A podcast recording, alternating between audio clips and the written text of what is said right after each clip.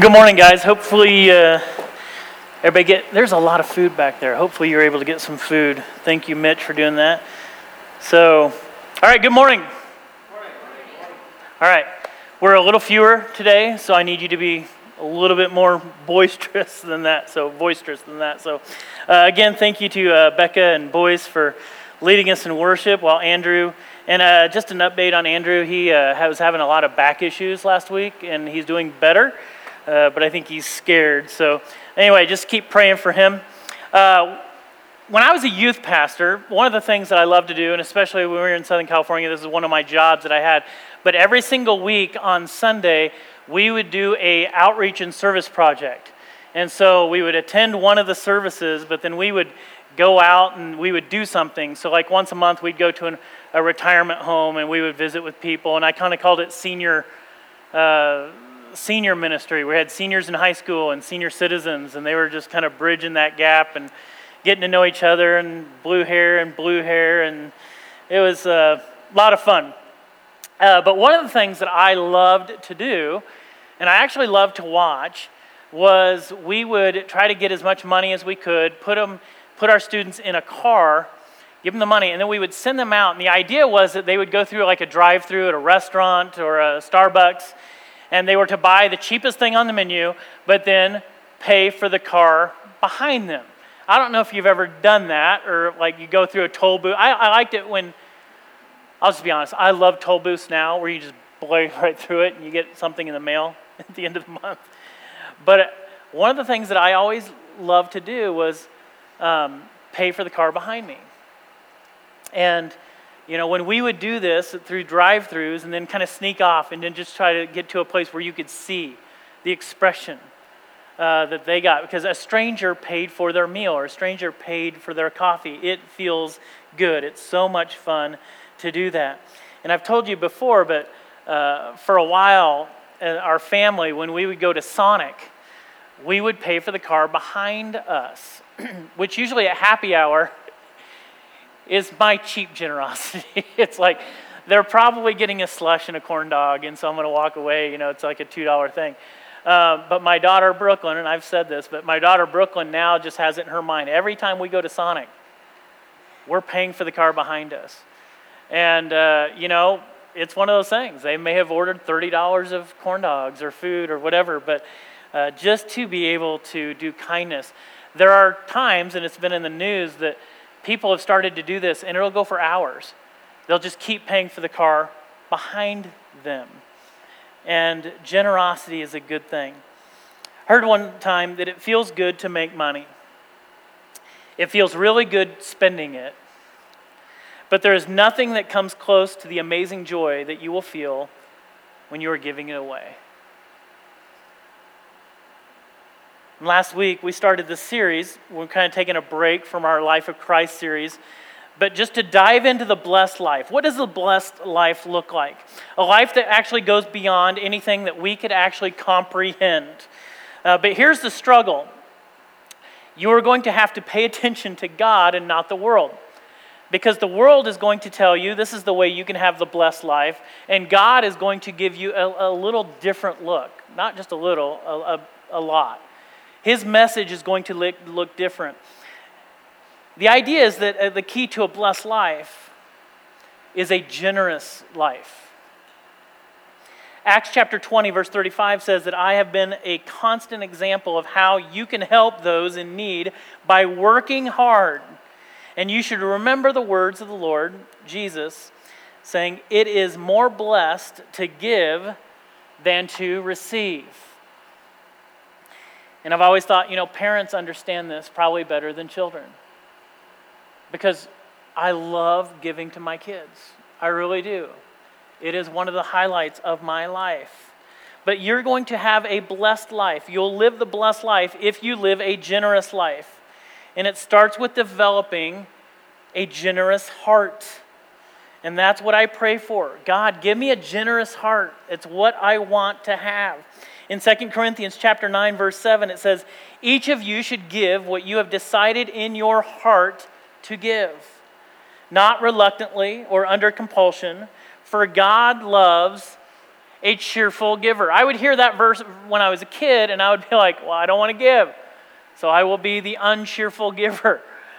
But the idea is that, Jeff, you give until God lines your heart up with what you're doing. I want to be a cheerful giver. I want you to be a cheerful giver. And that when we actually have a generous heart, we're going to actually start to live our lives a little bit more like Christ, whose whole goal was to give. And don't miss this gave everything for you and for me. He gave his very life for us. And Jesus tells us that if we really want to find life, you need to give yours away. You need to give yours away. Give it away. And we've all experienced the generosity of God. Everything that we have in this life that is good is actually a gift from God. And He has given to you, and we are so blessed. But I never want, and this is what I think can happen, is we can allow our blessings to become a curse. What God wants to dish out on us can eventually become a curse if we're not careful to give it away, if we try to hold on to it. In fact, I was thinking about this uh, this week, but this morning you get up and you go about your day, and we're always doing something that sustains your life. We're breathing, right? Everybody, you, you breathe through the, uh, you know, well, since the very beginning. You were born, you took your first breath. And we've been doing it ever since. And I always think, man, God gave me the breath in my lungs, and I didn't deserve it. I didn't. I didn't deserve today. I would say today's a blessed day. We didn't deserve it, so He gave it to us. So I want you to think about this real quick. Take a real deep breath and hold it in as long as you can. Okay? So you're going to take that, fill up those lungs with air, and you're going to hold that. Now, some of you will be able to hold this longer than others. And some of you right now are like, I wonder how long he's going to talk. but you inhaled this breath. And in a moment, every one of you is going to do something. You're going to exhale and you're going to give that breath back. So you can let it out. You are meant to give that back, not to hold on to it forever, but to let it go. In fact, if you hold on to it and you never give that breath back, what's going to happen? You will die. You will eventually drop dead. Because you were never meant to hold on to it. You were meant to let it go. In fact, the world that we live in, especially on our side of the world, North America, the devil is having a field day convincing us to just concentrate on consuming and not giving back but consuming, to be consumers, to consume it for yourselves, to eat it up, to devour it, to take it all in. In uh, Luke chapter 13, Jesus tells this parable of a fig tree. And the fig tree, for about three years, is not producing any fruit, and the farmer who planted it is getting rather upset.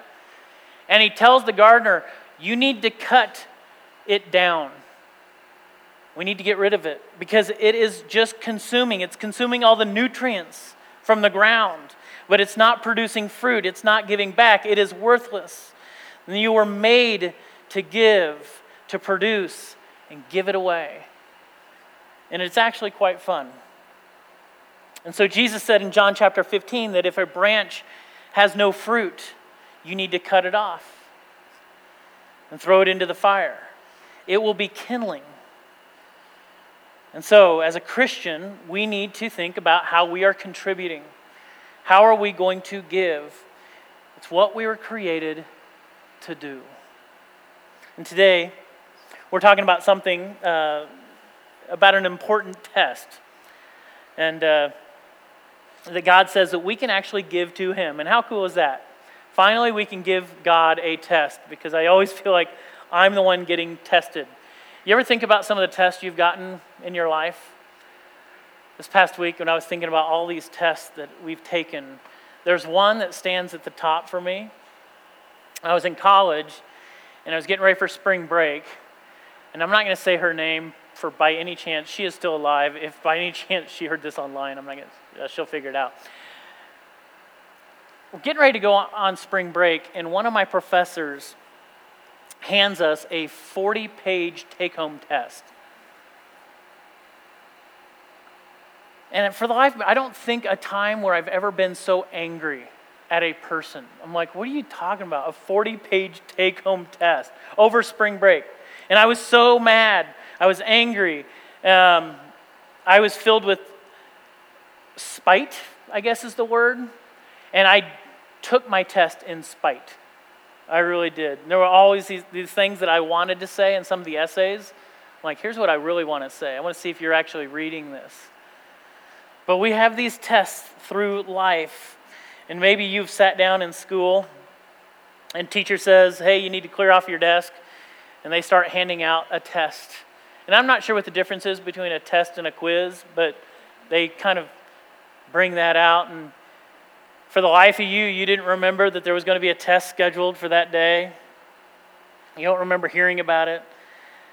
And the Lord knows you didn't study for the test, and so now you're sitting sitting in front of you and you get that really nauseous feeling. Is it just me? Anybody else have this? Am I the only one that didn't study for tests?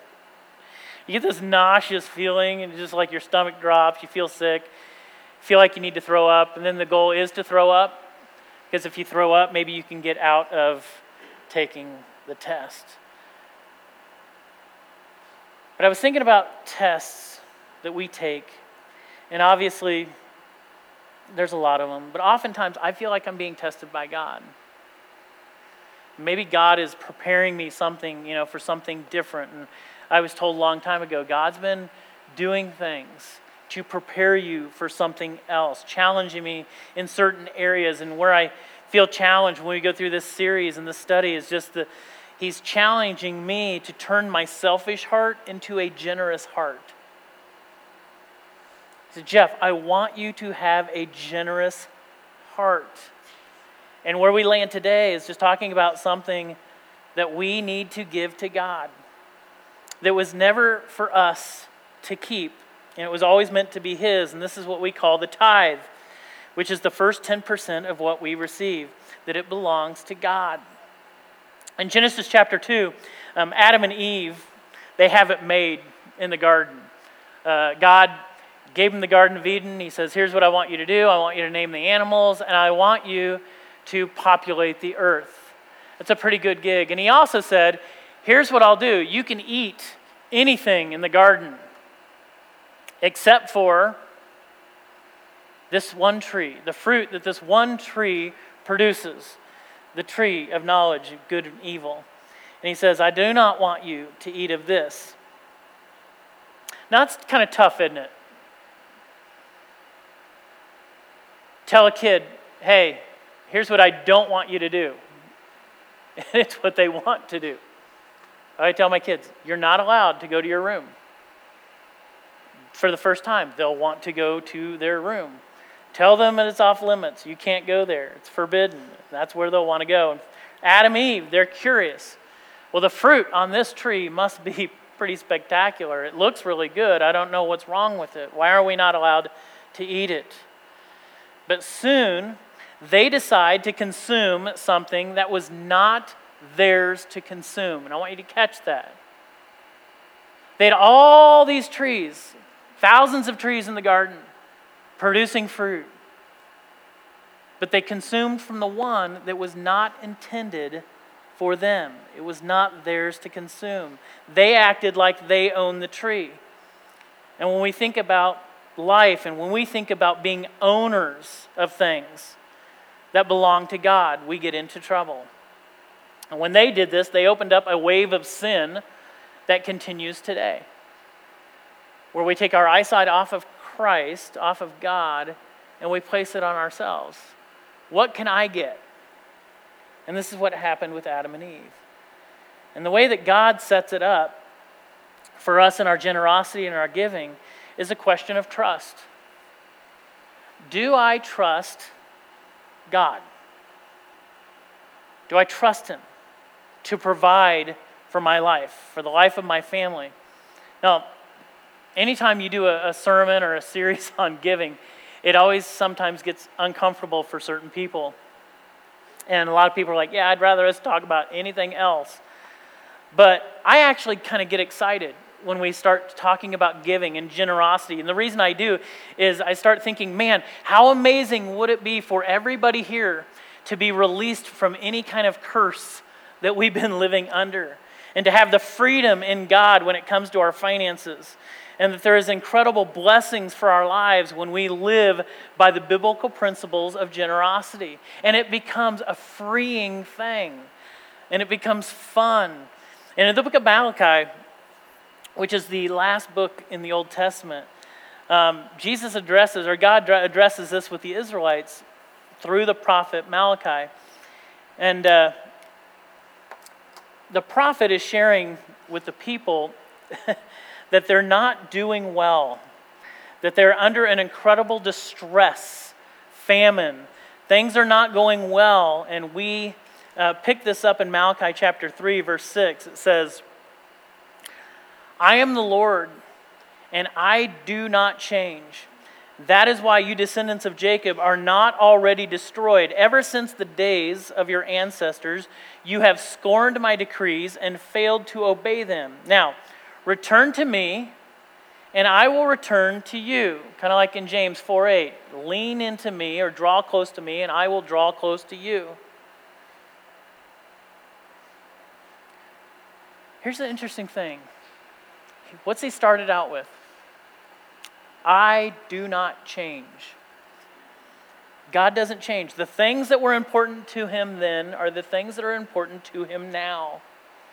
And he is reminding them that just because you are the next generation, you shouldn't ignore the things that I've laid out from the very beginning of time. Those things are important. And even their ancestors weren't living it correctly.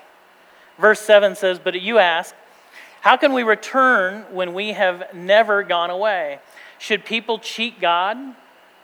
Yet you have cheated me. But you ask, What do you mean? When did we ever cheat you? No. Hear this. He says, You have cheated me of the tithes and the offerings due to me. You are under a curse, for your whole, gener- your whole nation has been cheating me. Bring all the tithes into the storehouse, which is the church, so there will be enough food in my temple.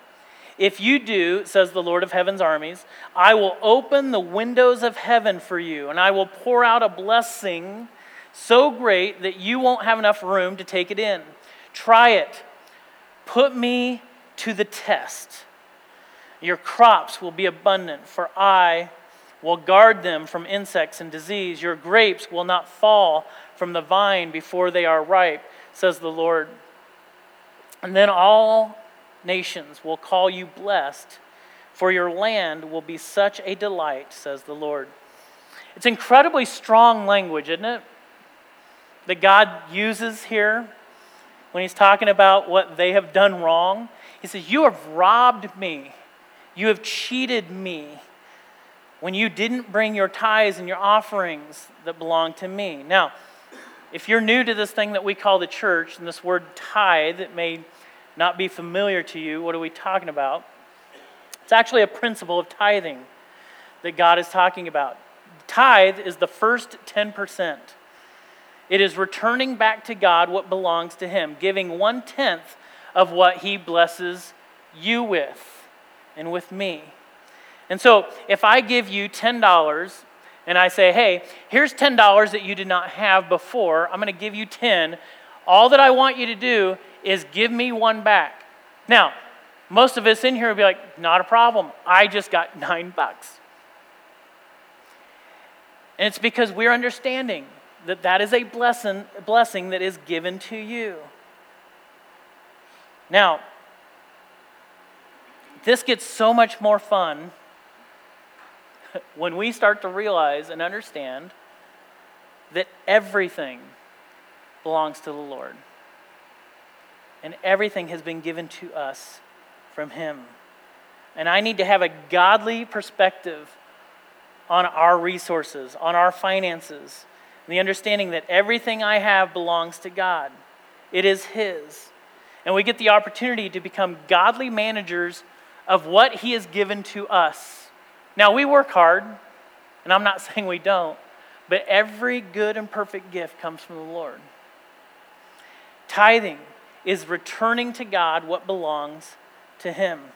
In Leviticus 27:30 it says every tithe of the land whether of the seed of the land or the fruit of the trees is the Lord's. It is holy to the Lord. And so if I believe that everything that uh, belongs to Him, if I believe everything in this world belongs to Him, and the tithe was never meant to be mine but the Lord's, and I don't give it to Him, it says that I am a thief. That it's thievery to take what belongs to God. And the language that God uses for the children of Israel is that they have been living under a curse. And this wasn't just in Malachi. Actually, if you go back and you read uh, the book of Haggai, it'll take you about five minutes to read the entire book. Same with Malachi. But they are under so much hardship. And it's directly related to their disobedience when it comes to generosity. And what they were doing at the time of the prophet Malachi, this will just give you a little bit of insight of what's going on.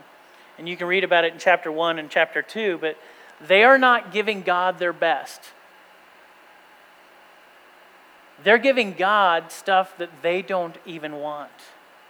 They were giving lame and blind and sick animals for their sacrifice. They were giving to God the things that they didn't even want, them, want themselves, the leftovers. You know, I don't even want this, but you know what? I'll give it to God. Well, is that even a sacrifice? And that's what God is addressing. That's not even a sacrifice, and this offends God, which is why he calls them thieves, and he won't stand for it. In 2 Samuel chapter 24, you'll read this story. You can read it maybe this week, but King David understood this because when he goes to buy some land to build an altar for the Lord, the landowner is like, No, I will give it to you. You are the king, you know, here you go. But King David basically won't have any part of that. In fact, he says this He says, No, I insist on buying it, for I will not present burnt offerings to the Lord my God that have cost me nothing. How in the world could I give to God something that didn't cost me anything? That's not a sacrifice at all. In fact, G. Campbell Morgan says that sacrilege is taking something that means little or nothing to you and giving it to God. And when we give a sacrifice to God, it not only needs to cost us something, but it needs to be the best of what we have to offer. So I want to give to God my very best, my very best effort, my resources, my favorite child. I'm kidding. I'm not going to do that. But I want to offer the, the, the very best, the very first, off the top. And if we do, God promises us something. It says in verse 10, it says, Bring all the tithes into the storehouse, and if you do, says the Lord, I will open the windows of heaven for you. I will pour out a blessing so great you won't have enough room to take it all in. Try it. Put me to the test. And so, not only are we put to the test, do we trust God? It is a test that we can give to God that He will open up the windows of heaven and He wants to pour out blessings so great that you won't have enough room to take it all in. See if you can outgive God. For many of us that have tried it here, um, we know it's impossible. And He wants to give generously into your life and into my life and your eternal life. It's what parents love to do. They love to give to their children. And it doesn't mean just financially. And I think that's the part that we need to understand. If I give to God, it does not mean that He is going to make me extremely wealthy monetarily, but He is going to bless me with riches far greater than monetary wealth. And what we give to God is more than just monetary wealth. Jesus talks about the tithe in Matthew chapter 23, verse 23. He says, Woe to you, scribes and Pharisees, hypocrites! For you tithe mint and dill and cumin and have neglected the, the weightier matter of the law, justice and mercy and faithfulness. These you ought to have done without neglecting the others. He says, I still want you to be tithing in these things, but listen, you need to be showing mercy and you need to be showing faithfulness. You need to be going above and beyond, which you are not doing. And you should do these things. Now, I, have spent quite a bit of time in this passage this past week and other times, but people that hear what God says about the subject of money oftentimes, instead of choosing to obey, Jesus, what we'll do is we'll just put our own wants and our own needs ahead of the kingdom of God. And we're choosing, when we do this, we're choosing to live under a financial curse rather than the blessings that God wants to have for our lives. Now, I'll be honest. This is how I lived a great deal of my life. There was so many years of my adulthood where I was not giving. And I think, you know, my parents did a great job, but the one thing that I wish they had done a little bit better was teaching me about generosity. They showed me by living it out, but they did not tell me, Jeff, you need to be generous in giving. And so, what I did for a great period of my time was I kind of what I would consider uh, I was under a financial curse. Life was not good financially for me. I was in financial chaos. My credit score was horrendous. I owed people money. I had creditors calling me and asking for money. And I wasn't honoring God with my wealth. And I would give here and there, but it was not what God wanted for my life. And when I got married to Sarah, Sarah unfortunately married into an unhealthy financial situation. And it all stemmed from me not giving to God what was His. And it was one of those really difficult conversations that you have in marriage. And it was early on in marriage that we had, and she wasn't happy, and that rightfully so. But it forced us to sit down and for her to tell me, we've got to stop. And I was a pastor at the time. She says, we need to honor God with everything that we have. And I said, I agree, because that's what I've been preaching and not living. And it forced us to set up a budget. And our giving to God changed that day. It became consistent. And at first, I'll be honest, I was like, hey, we, we can't afford to tithe. And Sarah was like, well, then we should move to Missouri. And I was like, all right, we can tithe. It wasn't meant to be mine. And so, because it wasn't even intended to be mine, one of the things that I chose to do is I, I told the church, I said, hey, can you just take the tithe right out of my paycheck? And they're like, yeah, okay, we can do that. And a lot of people are like, yeah, I don't know about that. Shouldn't you be giving? And I did. What did you give? For the very first time in my life, I gave an offering. And it felt really cool. Now, what didn't happen overnight, but did happen over time, it was amazing, is what God would do. Because in less than three years, we were 100% debt free. My credit score was over 800 and we were no longer living under a financial curse. And this is all living in Southern California, which was very expensive. But just putting our trust in God that He would provide and being smart. Now, we were not rolling in money, and we still do not. But never, ever have we been hungry for food or did not have a roof over our head. It's shown us how to live within our means and be generous. And it has been an amazing thing, and God has been good. Whenever I have couples or I have people that come up to me and they tell me, you know, I'm really struggling financially right now, the first question that I always ask is, Are you giving to God?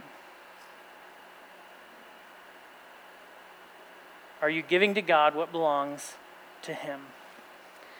And so, I want to just challenge you guys because I was challenged, and it's been one of the best things that I've ever done, Sarah and I have ever done. But just three ways to, to give. And the first one is the tithe. It's 10% of your income. It is off the top. And so we put it in red letters, in bold, in big, whatever. And we just said, you know what? Nothing changes this number. The only thing that will change this number is if we get an increase in salary. The second one is the offering, and that's above and beyond the tithe. And that was really cool for me that when we started to tithe, it actually allowed me to give an offering and to be generous. And it felt so cool. And the whole goal is generosity. Is that when you see a need, and this is so cool, when you see a need, you're able to meet a need. And I really think this is what God wants from us. It's above and beyond the tithe, but when you see people in need, you're able to help especially inside the church, when people say, hey, a lot of youth pastors are doing, or sorry, church planters are doing this, where they do Sandman, see a need, need a need, and meet a need. And so they'll have Sandman in their in their building, and people will be able to put down things that they need, and people are able to fulfill that. But let me let me state this this way. Because there's a lot of people, we believe different things, and we'll read scripture and be like, oh, I see it this way, and I see it that way. But let me just state this I do not believe God's goal is for us to tithe. I believe his goal for us is to show generosity, which is above and beyond the tithe. I firmly believe that the tithe is the baseline it's where we start. And when we go above and beyond the tithe, we are now giving an offering to God. We're now giving faith based giving and generosity. 1 Timothy 6:18 says, "Tell them to use their money to do good. They should be rich in good works and generous to those in need, always being ready to share with others." So share it. Be generous with it. In 2 Corinthians 8 7, it says, Since you excel in so many ways, in your well, in your I'm sorry, in your faith, your gifted speakers, your knowledge, your enthusiasm, and your love f- from us, I want you to excel also in this gracious act of giving. Do good with the things that God has given to you. And I'll just be a little honest, I, I always feel with Revive, I feel like I'm preaching to the choir. Because you guys are so generous. You guys give of your time, your resources, so many different ways. I love this church because it is a generous church. And whenever somebody is in need, you guys are always extremely quick to stand up and help. And I love that but do good with the things that God has given to you. And we invest in the kingdom. And let me tell you, the return on your investment is eternal. Think about that. When we give to the kingdom of God, the return is eternal. It has a lasting return. So when you give, things like the Christian Campus House, in Fort Collins or the Christian Campus House in Greeley, or you see missionaries that need help and you're able to give and you know as the giving goes up with revive and as we grow and it enables us to do more and more we will be able to look for ways to be generous And we already do that. We're already looking for ways to be generous and show generosity.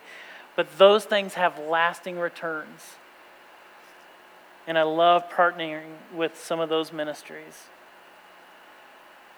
So think about it like this A, do I trust Him to provide? Do I trust His promise that if we give, that He will just bless us? But the fact is that our goal should to be like Christ. That's what a Christian is. To follow after and to be like Christ. And God gave us his very best. He gave us the best when he gave us his son Jesus Christ. And so I love the fact that we get the opportunity to be generous. And so I just want to encourage you guys that in that. Um, and I know it's very personal for people, but I had somebody tell me one time, What would your wallet tell you you worship Jeff? That changed my life. And I hope it changes yours for the better. Let's pray.